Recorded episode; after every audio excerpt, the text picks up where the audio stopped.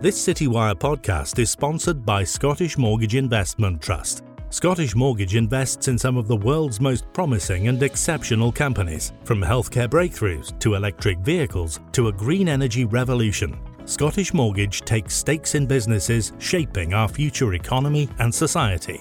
As with any investment, capital is at risk.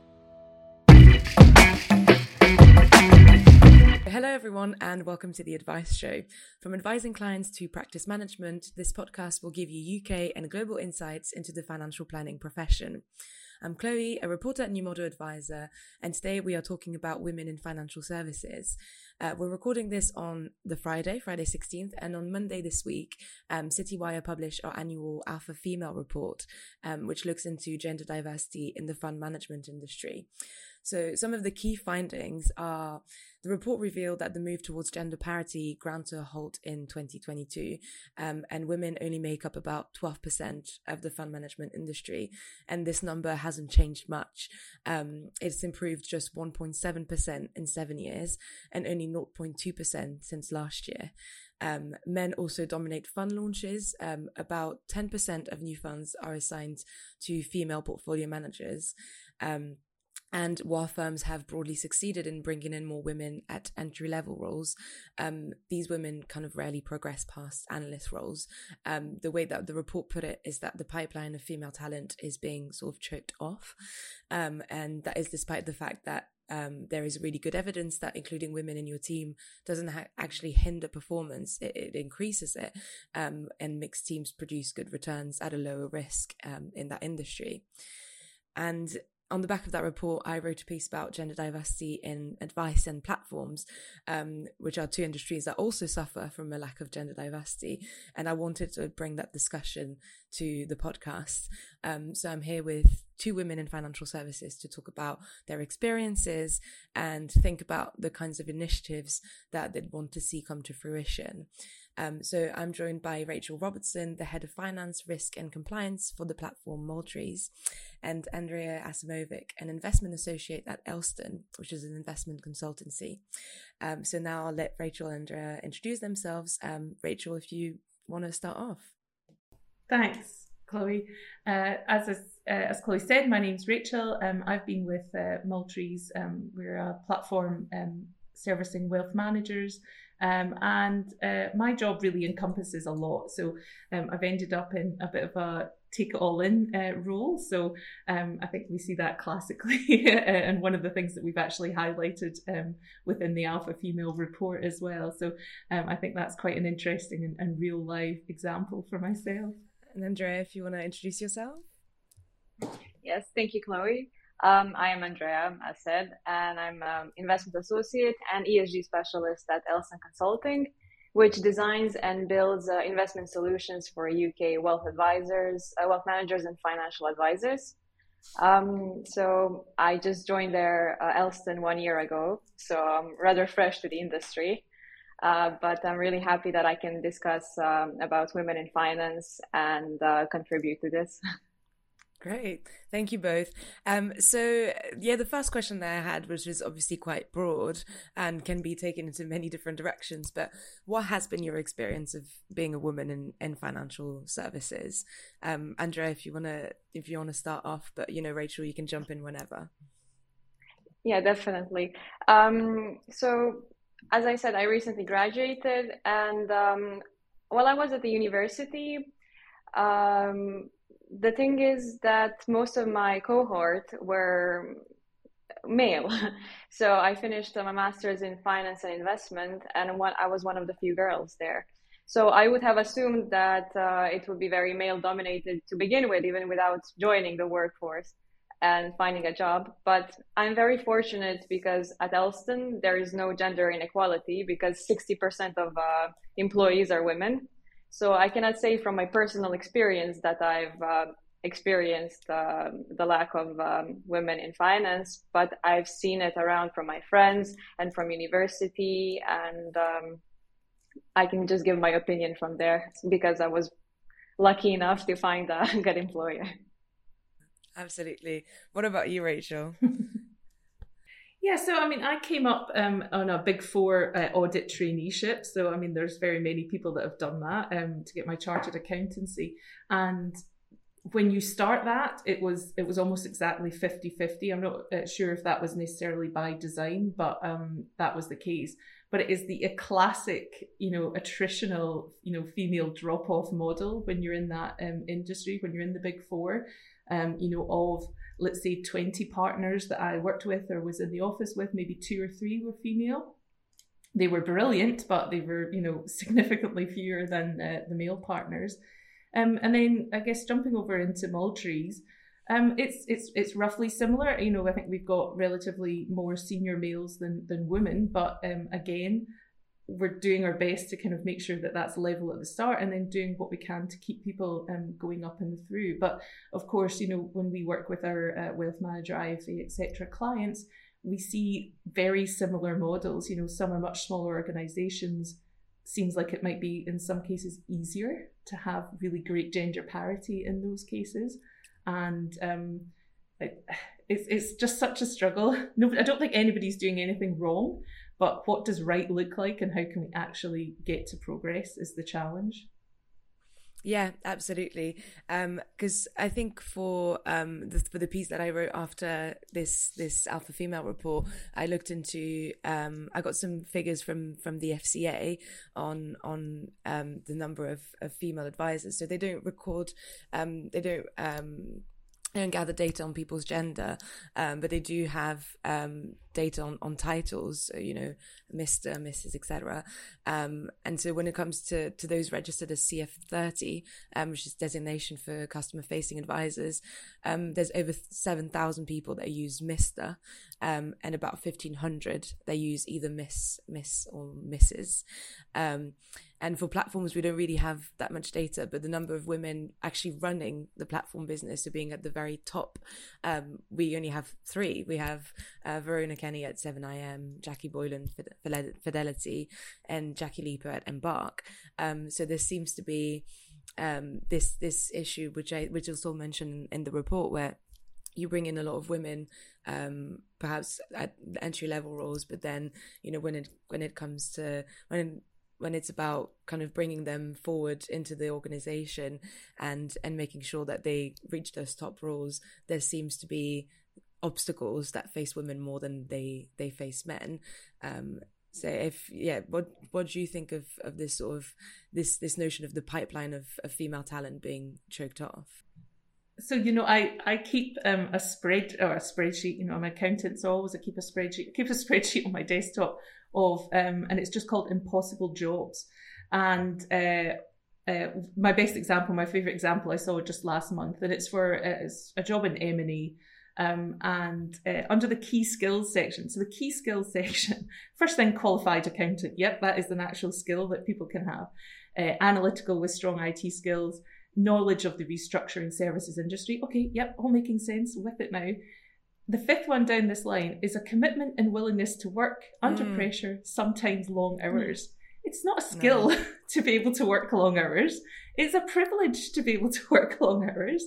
And if we're looking at an industry, you know, where or sorry, a reality, a culture where women are more likely to be the primary carers for children or other people with care requirements, it, it's it's something that's just really impossible. So, you know, I look back, I've got a two year old now. Um, I look back at my privilege three years ago of being able to work even five, ten minutes late in the office and not having to run to collect, you know, from nursery or whatever.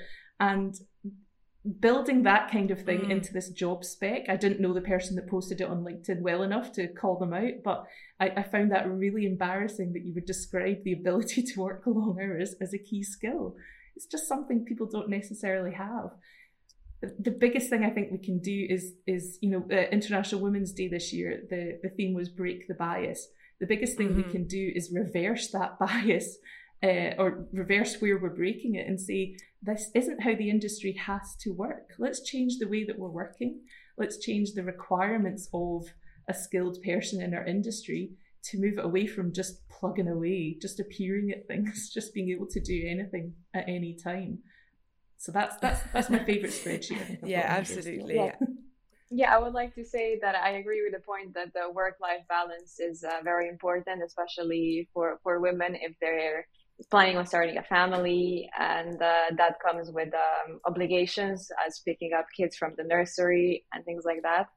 Um, and um, I think that not, uh, recently the situation has gone better with COVID um, because flexible working uh, was introduced everywhere. So I think at that point, even fathers could take uh, upon the childcare and mothers could split between if they were working partially in the office two days a week, they could just split some days uh, the the father would work, some days the mother, and then that way it's um, it's more equal. So I think that contributed a lot. Now with the back to the office again um, policy after COVID, uh, I'm not sure if it's gonna go back to the old how mm. it used to be, where women would need to leave work earlier to pick up uh, their kids or um, ask family members to take care of them. So um, work-life balance is important, but also family is very important for women sometimes more than men, just because they're um, more of caregivers because they go through that.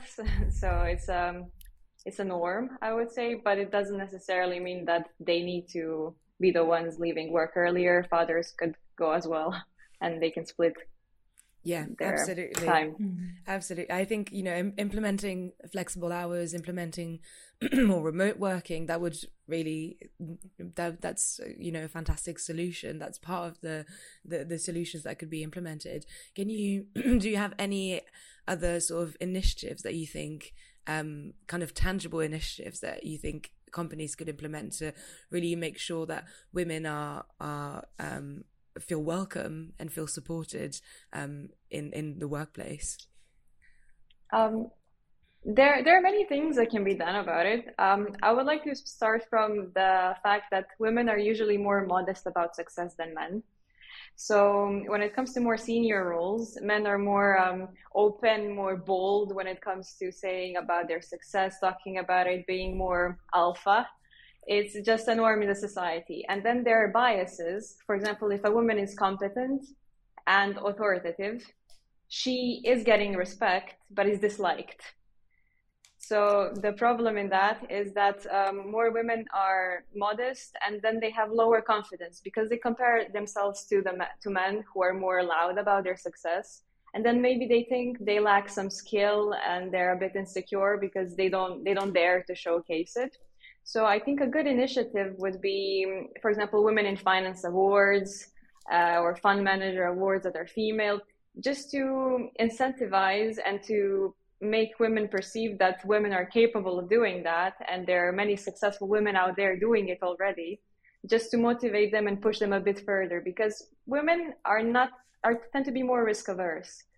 And if they're more risk averse, um, they wouldn't dare to move forward with their career, to step up. They would just stay in their comfort zone on their analyst role or associate role. They wouldn't just fight for it, while men tend to fight for it harder.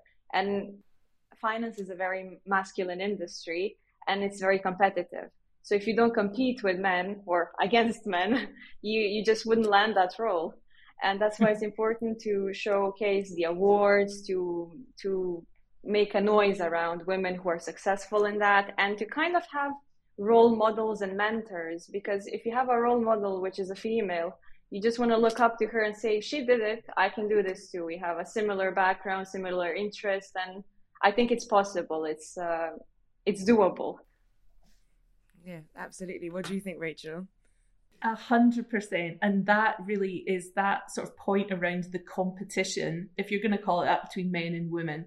Um, you've got to make sure that some of the judges are women as well. So whether that's at the earliest stages of careers in interviews, making sure that you've got a balanced panel, um, so that those sort of differences between men and women aren't lost on the panel. You know, it's not just that you know you get judged away for being too shy or too quiet or not bragging or going on about you know certain parts of your skills you know a more factual base and again of course we're making sort of gender assumptions here but um, I, I, think we can sort of broadly see those things to be true and then further on as well making sure that that competition when it comes time to discuss um, job roles changes um, or salary increases or bonuses or whatever, that you've got female judges in that panel to make sure that they are reflecting the realities of being a woman in the business as well. You know, I always say I'm really lucky in this organization in Multrees to work for men that have worked for women in the past. I think that significantly changes their lens on things. You know, so when it came time to discuss my maternity, they were very comfortable having experienced it from both angles. Um, you know, they were very comfortable about how to help me build that, how to make it flexible for me, how to make my return to work work. Um, and I think that's the biggest thing. It's just improving the, the the scope of what women do. Now, conversely, that is going to increase the demand on women. Of course it is, because, you know, now if you're one of five women in the business of, of a hundred, you're going to have to show up to more interviews. You're going to have to show up to more of these panel events for um, promotions and so on. But that's and, and that's I guess the problem. We are going to have to do more in order to make more happen. And I think in some of those cases we can't rely on other people doing that for us. We are just going to have to to make that time which takes us right back to the problem of having enough time. Yeah, that's true. I think what both of you have mentioned really fit with this idea that ultimately it's it's about culture. You know, you can implement a lot of policies um, to hire more women. You can implement um, a mentoring initiative, but ultimately you have to make sure that the culture, the DNA of, of the company, really understands that women is women can do the same job as men and they, they can be just as um, successful and, and just as good at what they do, right? And I think it's something that is probably may, probably the biggest obstacle because you can it's easy enough to implement policies but to change people's mindset and people's deeply held beliefs about women is much more difficult right and it's interesting because it's a few of the comments on on the piece that i wrote were kind of along the lines of you know, maybe women don't want to join the industry. Maybe it's just not in their nature. And I think that really exemplifies the problem because it doesn't examine at all why it is that women don't want to don't want to join the industry. It's not an innate difference. It's not it's not something that is just, you know, um, immovable and unchangeable about us. Um, it's about enabling women to consider it as a career path and when they're in that career to actually support them, right? It's just, to, to me, those comments were really indicative of the sort of um, the culture shift that still needs to happen, I think. What I would like to add to that is that um, the industry itself is quite intimidating um, to begin with and very numerical. And a lot of people are, first of all, afraid of that. They're afraid of dealing with numbers and they just don't choose those career paths. Uh, because, for example, most female dominated, dominated occupations are personal care workers. So they women tend to just take care of, uh, be the ones that take care of other people. And in finance, you, you don't get to do that. It's more cold, um, uh, less um, personal, and um, the problem with that is also not the biases that men have against women, it's the biases that women have towards women as well. So it's, as you said, it's culturally, um, it's deep in our values to accept something as true. And even though I'm a woman, sometimes I find myself thinking, um, if I see some competent and authoritative, authoritative uh, woman, I would be like, oh, she seems cold. And then I why why do I think that she's competent? If it were a man, I would think that he's a great at his work. He he must be very successful. So we need to change our own values, and and that's the problem because we it's so deep um, in the society for years that it takes time to change and shift. So that's why I think also women sometimes don't dare, but then they also sometimes lack support. It depends. Sometimes people are really supportive towards them, but they're not supportive towards themselves they don't dare to take a step further because they're afraid and other times they want to take the step further but they're blocked. Um, so it's very difficult to to find a solution which is um, which is easy and implementable fast. Yeah and, and i think we probably see the exact same across uh, stem industries and so on. You know my uh, uh, two of my sisters are in STEM, um, and you know they are in the vast minority um, in their areas of work. But you know they they again they have to make the time to make sure that they are mentoring other women, that they are being aware of those issues and making sure that they do what they can to support more and and pull more women in. I mean, one in particular is. Uh, she um she teaches at a university. So you know when she sees women coming up through those courses and so on you know she's doing what she can to, to keep that supported. But again you talk about that intimidation factor. It's so true. And you know and i think as well also um nodding towards intersectionality women of color trans women and so on uh, we're, we're it's even harder. You know, I, I think, you know, you, you pile kind of layers and layers of intimidation, of concern, of just fear of what the culture might look like. You know, I think looking in, I, I, I don't believe it's true, but, you know, it could probably look a lot like, you know, walking around the city of London on, you know, whatever Thursday afternoon and it's everyone standing outside, outside the pubs um, and uh, drinking away. That's probably an image of the culture that a lot of people have and you know thinking about you know i don't know sort of 15 16 year old girl coming up through school thinking about what she's going to study and then what her career path is going to be it might just not look like that is an, a, an open possibility for them. And so yeah again maybe we can start even earlier. Maybe we can change what the image of the industry is for people of that age so that eventually we, we really slowly move that up and I think we're coming up to the end of our discussion, but before we um, we finish, I just wanted to ask um, both of you: Do you feel optimistic about the direction in which everything is is going? You know, despite the fact that the the Alpha Female report painted quite a gloomy picture of overall, how do you feel about where women are in this industry and and how it seems to to be evolving? I'm super optimistic chloe. Um, i know that's not necessarily fact based but I, I really feel like the biggest thing any company can do the biggest thing the industry can do is be cognizant of this issue and be aiming to think about it in a way that will open up some sort of action, whatever it might look like. I think we've probably seen some efforts where mistakes have been made, but effort is effort all the same. And we're more mature about this, we're much more knowledgeable uh, knowledgeable about this. I really think we can get there. And, you know, I think very slow progress last year, but there's a lot going to go on in the industry over the next year. I think the economy is going to have some impact on all of this as well we're just going to have to wait and see. That's my mom's favorite phrase, but you know, it's a good one. And I think we're just going to have to wait, but it is going to get What better. about you, Andrea? How do you feel? Uh, same as Rachel, I'm very optimistic. Um, I think it's because there's a lot of awareness around this and it's a topic that's talked about. So it's not something that, it's not a problem that's put under the carpet and left there. People are talking about it, they're having initiatives it may be slow paced, but I think the, the future is bright and there's a lot of efforts put into it. So I think uh, eventually and soon enough, it will happen. Great. That's a great note to end on. Um, so, Andrea and Rachel, thank you so much for, for being here. And um, thank you, everybody, for listening. Um, if you'd like to get in contact with us about this episode, we're on Twitter at New Model Adviser, or feel free to get in contact with me directly.